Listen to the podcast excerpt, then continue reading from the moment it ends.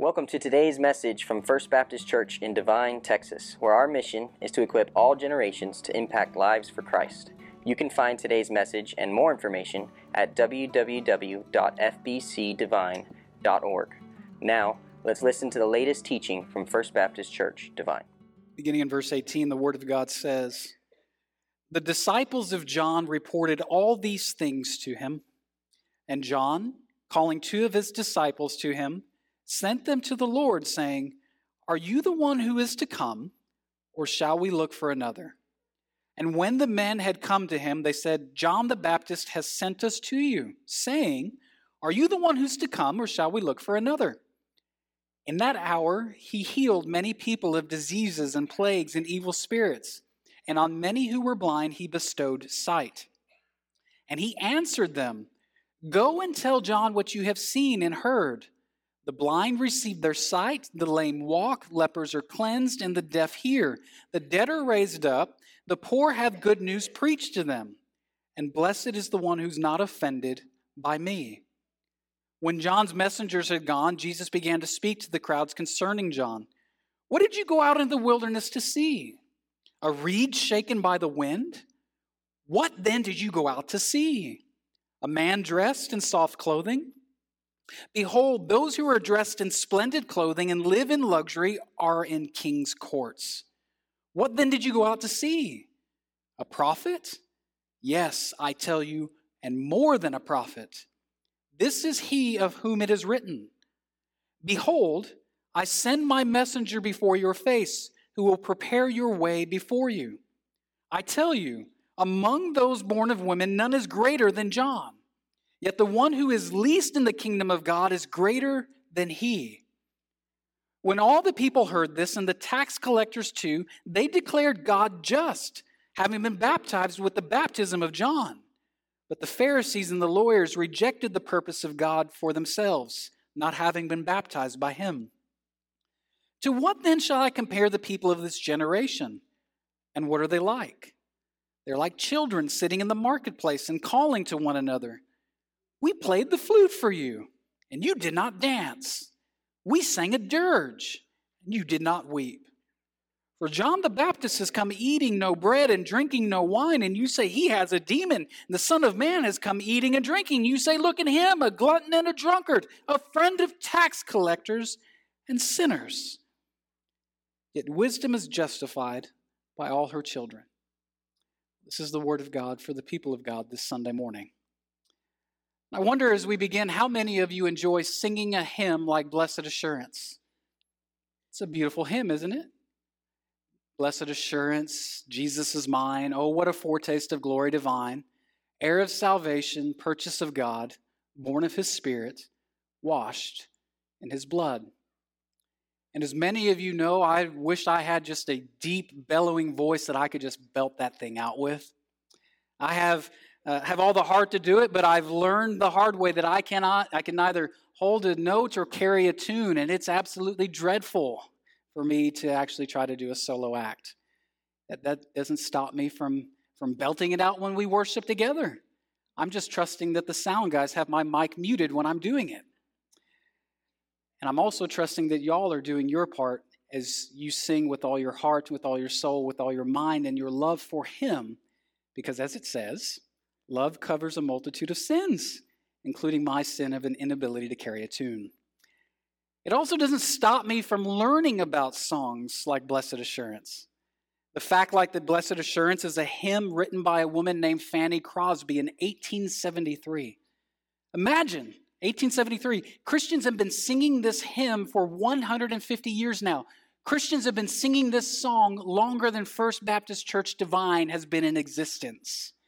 And if you don't know this about Fanny Crosby, she was blind. And yet, to her credit, there are over 8,000 hymns that she was led to write. Now, we may think uh, about a disability like blindness being something that's so limiting. But I want to show you what Fanny said about her blindness as it relates to her faith in Jesus Christ. She said, When I get to heaven, the first face that shall ever gladden my sight will be that of my Savior. Think about that. Let that sink in. Think about the expression of confidence that Fanny is communicating in that statement. Blind, but in no way is her faith restrained, Fanny Crosby knew that the scales of darkness that blinded her vision would be taken away in eternity, where she would look upon Jesus Christ, her Savior. And Fanny said that her inspiration when writing Blessed Assurance was that profound verse that we find in Philippians chapter 1 verse 21. For me to live is Christ and to die is gain. That's the inspiration behind that verse, behind that hymn. I can't even begin to fully unpack that single, fir- that single verse and the depths that it mines. But I want to ask you what is your outlook on death? Do you welcome it? Now, the Christian perspective on the subject of death is that there is gain for those who are in Christ by faith. We look forward to the rich reward of being in the presence of our Savior so that all the beauty and all the wonder that we have come to know in this life only but pales in comparison to the heavenly gain of being with Jesus. Now, this is an ever changing world, so I feel the need to just balance this briefly by saying that in no way is there a biblically informed outlook that permits you or I to bring about our own death because that would be a sinful act of rebellion against the one true God who has given us each life. It's God who's numbered our days, it's God who has placed us in this world, and it's God who's going to call us out of it. Our lives are not our own uh, to individually decide when we leave this world, and yet, because of the God who loves us, we do not need to have fear of death itself because of who Jesus is, because of what Jesus has done and because of what awaits those who are in him. Yet I'm sure this seems odd to hear right now. It's odd maybe for us to hear because we live in a culture that would have us attempt to soften the reality of death. Well, what is it that I mean by that? Let me give you an example. I've attended memorial services where there are no remains of the deceased, not even a picture. No semblance of death is present at these events. But the event is held in an outdoor setting that just has a wide array of the most colorful assortment of flowers against the backdrop of a, of a rich green springtime grass. All of this is an attempt to skirt around the reality that someone we knew has died. We even go so far as to say things that sound so sweet and sound so nice about our loved ones, but they're all false. You know them because you see them on the Facebook posts or wherever else goes out in response to the grief and mourning that ensues and follows death. We hear them as expressions like God needed him or her more, or the sweet sounding heaven gained another angel. They're false, untrue, unbiblical. God doesn't need any one of us. If He did, He wouldn't be God. When we die, and that day is coming for each of us sooner than we care to think, we don't become angels. Angels are a completely different creature made separate from humanity. But yet, God needed him or she became an angel. They all sound so nice, don't they? They each, in their own way, attempt to soften the sharpness of death. And I understand the, the desire to soften the message that death itself preaches. Death is something that no doubt will raise anxiety or fear within us. I mean, in one respect, when we look upon death, it appears to be the end when we see it. And in another respect, we acknowledge it's a door that we cannot see lays beyond it until we walk through it. And I need you to know it'd be unhealthy to fixate on the subject, but I also need you to know it's irresponsible to ignore it. So I got to ask this morning, and I do so with the greatest of sensitivity can the inescapable reality of death actually be softened? Can it be? Well, let me start by addressing where these anxieties and these fears about our own death comes from. It comes from the fact that, that God, our Creator, intentionally designed us to live. And fear is a natural response to what we don't know or what we can't control.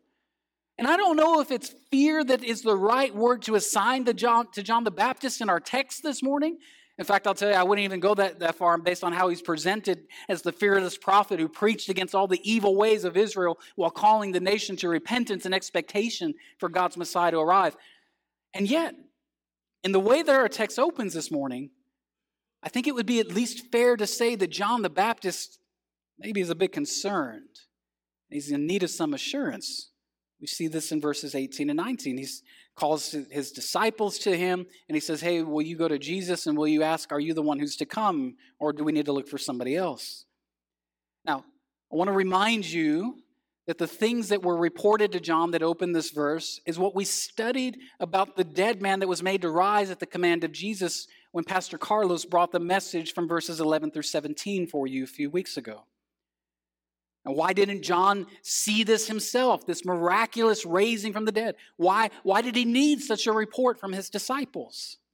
Well, that's because among all the things that John had been preaching about, John found himself in jail, uh, uh, found himself jailed for bringing attention to the sinful acts of the local ruler, Herod. Now, I know it's been a few months since we were in chapter 3, and it looks like it's an eternity before we get to the end of this book. But let me remind you in chapter 3, verses 19 through 20, it says, Herod the Tetrarch, who had been reproved by him for Herodias, his brother's wife, and for all the evil things that Herod had done, added this to them all that he locked up John in prison. Now, just as an aside, you need to acknowledge that when God calls you to preach, when He calls you to teach His word, you undoubtedly will deal with sin in calling people to face the truth of their actions. And I'll add to that that anytime you deal with truth, the truth will make everyone mad before it, the truth will ever set them free. So, so Herod had been called out, and he's mad.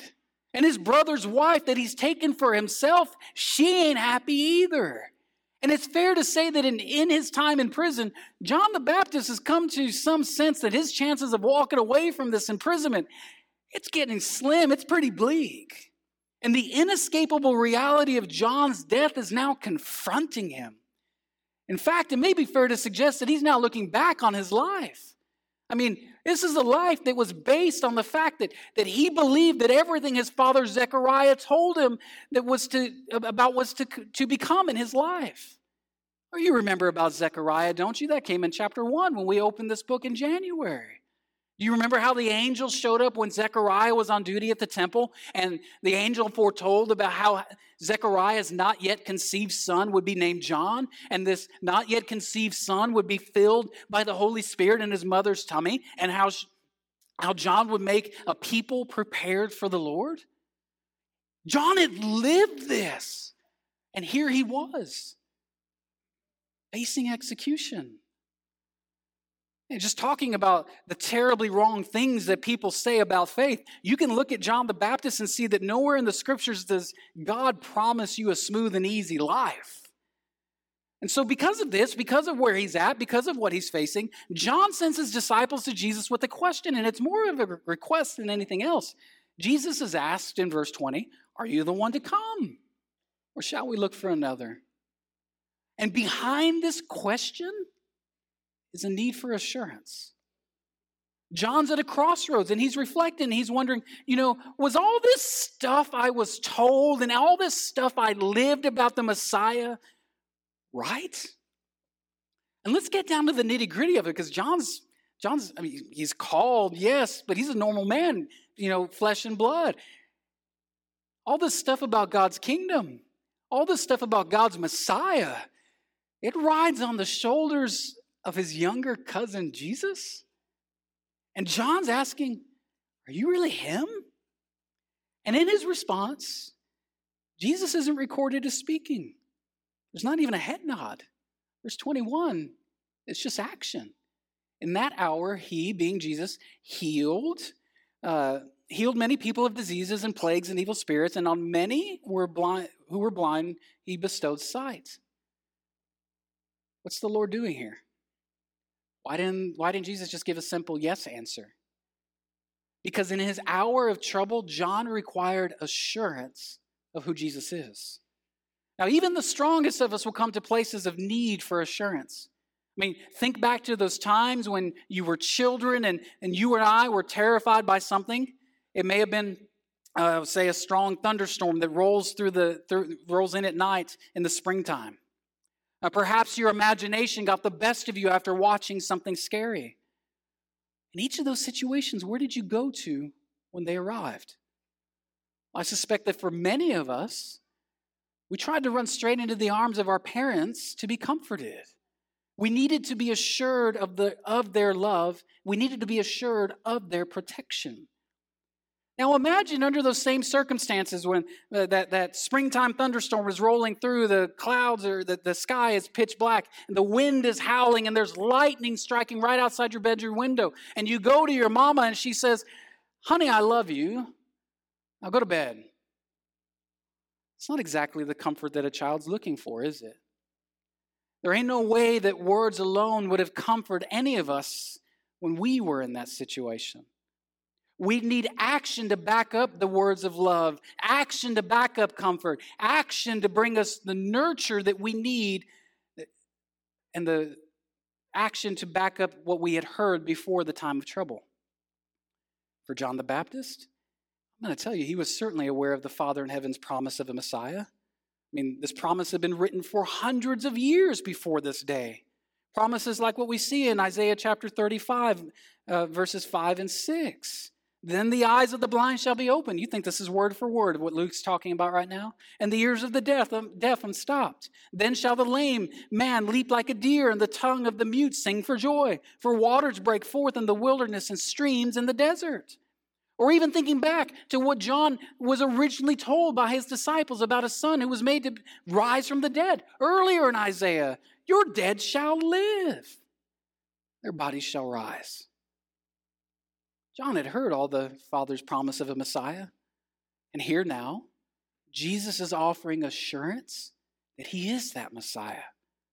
Imagine for a moment when these disciples of John return in all their excitement, reporting what they had seen, what they'd been told, and the, the incredible comfort that must have come from being wrapped up in the loving arms of God that assured John that all he had committed his life to was truly to prepare the way for God Himself to arrive.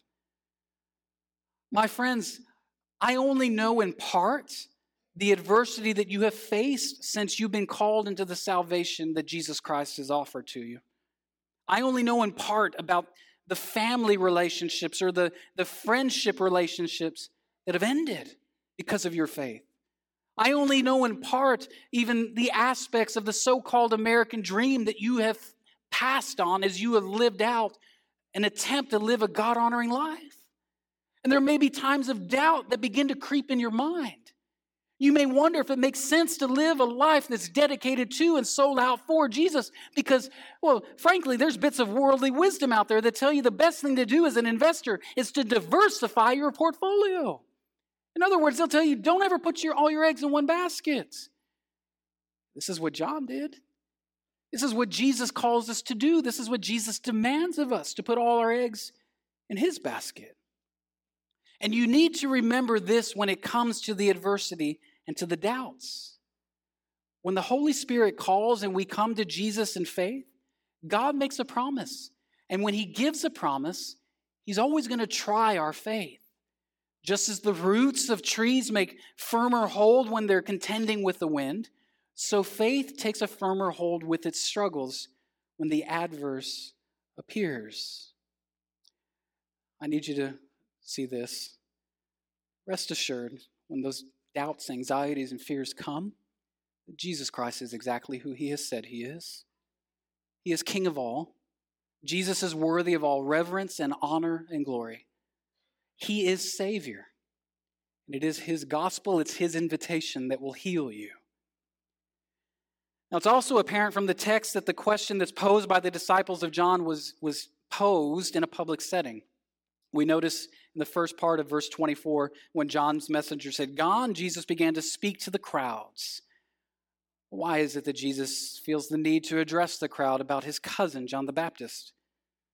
Well, for one thing, John was well known for his preaching in the region, and no doubt his this whole thing of him being arrested and this whole thing about be, him being imprisoned by Herod. Well, I'm going to tell you, they were probably supper time conversations at many a Jewish table. And let's remember that John's preaching was confrontational. John's preaching was in your face. He called sinners to a, a, baptism of repentance. And there wasn't a person in Jewish leadership that escaped John's preaching. And the ministry that God called John the Baptist to was one that gave many a sense of encouragement that God was at work in and through this man in the wilderness, this finger pointing. Certainly, John's confidence and wild appearance endeared him to many. And this question of John's, well, it had the potential of sending those in the crowd into a sense of doubt. Maybe a doubt about who John was if, if what they had come to believe through his ministry was questionable. Maybe they just might doubt all of this. And Jesus senses this, and where he assured the disciples of John, who Jesus himself was earlier in the text, Jesus now offers two more words of assurance here. The first assurance he offers to the crowd is who John the Baptist is. That's what we see in verses 24 through 27. What's Jesus saying? Well, let me put it to you in these terms Jesus is saying, in effect, don't you dare begin to doubt who John is. Why did you go out to see him in the first place? You know you didn't go out to see someone who had all the outward appearances of power like the rulers in these lands. No, you saw a man through whom God's power was revealed, not in the world's strength, but in weakness. Don't you dare doubt who John is, for he's the greatest of prophets that God has provided. For John is the fulfillment of God's promise to send a messenger to announce the arrival of God himself. My friends, in this response, I hope we have a sense for the loving and merciful God for whom John the Baptist prepared the way for. John asked, You saw, are you, the, are you really the one? And in meeting the request for assurance, do you see that Jesus didn't wash his hands of John? And what I hope that you can see right now is that this same Jesus, who we know suffered and died in the place of sinners, he's not going to give up on you. He's not. He's Messiah. He is who he says he is. And because of who he is, he will neither leave you nor forsake you. I need you to hear this because you may have done something terribly regrettable this week. You might find yourself thinking about heavy things like your own death. And whether it's a regrettable decision you've made or those moments where uncertainty creeps in, you need to know that Jesus Christ will not give up on you. Where it says in Hebrews chapter 8, verse 6, that Christ has obtained a ministry that is enacted on better promises. The promises of God in Christ is though, is though that when we waver, though when, when, when we doubt, though when we are unfaithful to King Jesus, Jesus is ever faithful. That's why it's a better promise. And we see that because John was God's child, God Himself didn't deny him. No. God Himself affirmed His own Son. My friends, don't fear taking your doubts or your sin before the Lord. Jesus won't give up on you, but He will remind you who He has made you to be. And He will remind you of who He is making you to be because of, of what God in the person of Jesus Christ has done in the cross.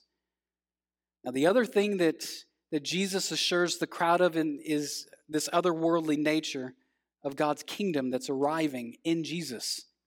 We see this in verse 28. I tell you, among those born of women, none is greater than John. Yet the one who is least in the kingdom of God is greater than he. What's Jesus getting at here? Why is, is John so John considered to be so great? That's a wonderful question. It has everything to do with the time in which John the Baptist was born. Now, so far in our studies, we've seen that God's Spirit has ensured that Luke connects the dots in how both John the Baptist and Jesus served to fulfill the promises that God made hundreds of years before the time that this morning's text takes us back to. God has called John to prepare the way for the arrival of God Himself in the person of Jesus Christ. And saying this another way, God called John to announce the end of something called the Old Covenant, wherein Jesus would come the arrival of something called the new covenant. And I really wish I had more time to go into those two subjects right now, uh, particularly the promises of God throughout history. But I'm going to have to leave for you, leave this for you to explore maybe over your Thanksgiving break. That's a great study for you. But for now, I'll ask when Joe read for us earlier in chapter 8 of Hebrews Do you remember where it was talking about this old and new covenant? Summarizing this, God gave the old covenant to Israel through Moses at Mount Sinai. In short, uh, what was commanded by God under the old covenant wasn't how Jews were supposed to earn their salvation, but it was intended for them to understand how their sins could not easily or permanently be forgiven, and frankly, how much they needed God. And out of this was supposed to be a witness or a light unto the nations. And yet you read through the Old Testament and you find how often men and women had disregard for God. Forget the law. I know better. I'm going to do things my own way. And it's John who is the greatest born under this old covenant, this old age that's soon to pass away. And in Jesus, there would begin to arrive an age that is altogether different than the old age that John was born under. Like the ocean's tide that has reached its outermost point and is beginning to make its way back in. With Jesus comes the fulfillment of all that God has promised in the arrival of God's kingdom. In this new age, under this new covenant, sin can be forgiven once and for all because of who the sacrifice is. And those who have been forgiven by God are granted entrance into the kingdom of God because they have been born again. And Jesus says here that those who've been born again are greater than the greatest person born by the human generation. My friends, it matters more to be the least and the last person in this age of the new covenant born from the above by the Spirit of God. So, what do we need to take away? We need to rest assured in the promises to those who have been born again. My friends, if you have confessed with your mouth that Jesus is Lord and you believe in your heart that God raised him from the dead, you are reborn to a, a new life, to a new hope. You were bought with a price that we cannot even begin to fathom, a price that assures you that you are forever forgiven and that you are perfectly loved. And all of these assurances that I've spoken of this morning, they come by faith in the everlasting triune God, Father, Son, and Spirit, who is the same yesterday, today, and forever.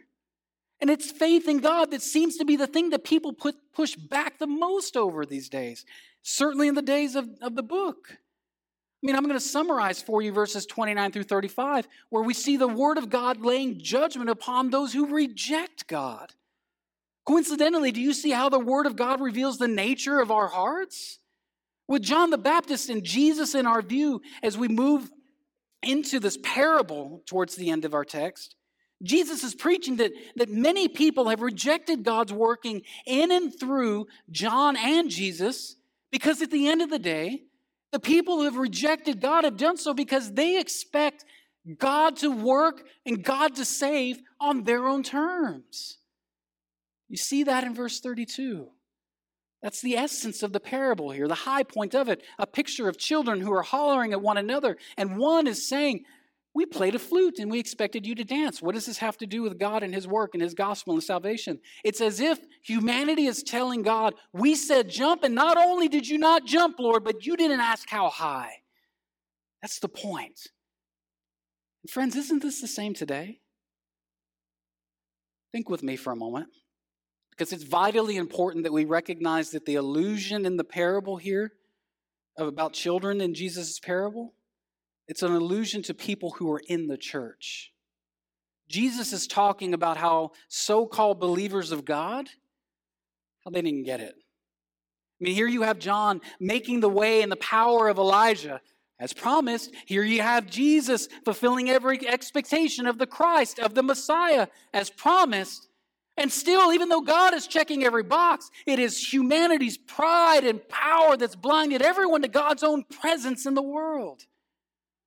And these are the very same people who would crucify Jesus Christ in his innocence. Why is that? Because the message of God brings you and I to the place of conviction for the terribleness of our sin and the dreadful awareness that we can't do a thing to save ourselves. And for people today, God forbid anyone in this room right now, the gospel's rejected on the essence that God came in the person of Jesus Christ. It's an affront, it's an offense. God in human form? The, the gospel's rejected, the, the, suggesting that Jesus lived, that he died, and that he rose again. And it's rejected because the gospel call is to depend fully in and only upon what Jesus Christ accomplished on the cross. And this is where this gets too many of us tripped up. Because in our heads, we've heard this countless times talking about a cross of Jesus Christ. And yet we still bank on what we can do. Kind of like we're saying that we're just looking to get a better grade than the person next to us in the pew today. We tell ourselves, you know, I, have seen the way the person before me, behind me, around me has lived their life this week. And if I were God, I would be great, giving them a, a, a grade of F. But if I were God, man, I'm, I'm at least a C, and C's get me in, right? We believe that we just need to be good people who try to live good lives and expect a, a good God to grade on the curve for these good people. My friends, if that's you, all I can say is what the Apostle Paul said to the church at Corinth in talking about the cross. He said, I, I preach nothing but Christ and Him crucified. And it goes on to say, the word of the cross is folly to those who are perishing, but to those who are being saved, it's the power of God. We really want to believe so much in ourselves, but it's to our own demise. There's no hope of a softened death for anyone who rejects the power of the cross of Jesus Christ. It's, it's in the cross that all of our beliefs in ourselves, frankly, are just laid naked and bare and found wanting. For when we look upon the terrible wrath that Jesus suffered for our sake, we cannot be struck to the heart, cannot but be struck to the heart with the truth of this. For hundreds of years, preachers have been saying this. We contribute nothing to our salvation except for the sin that made it necessary. Think about that. You can't save yourself. But thanks be to God that there's a Savior who's been provided. And the only thing that you provided for that salvation is the sin that made it necessary.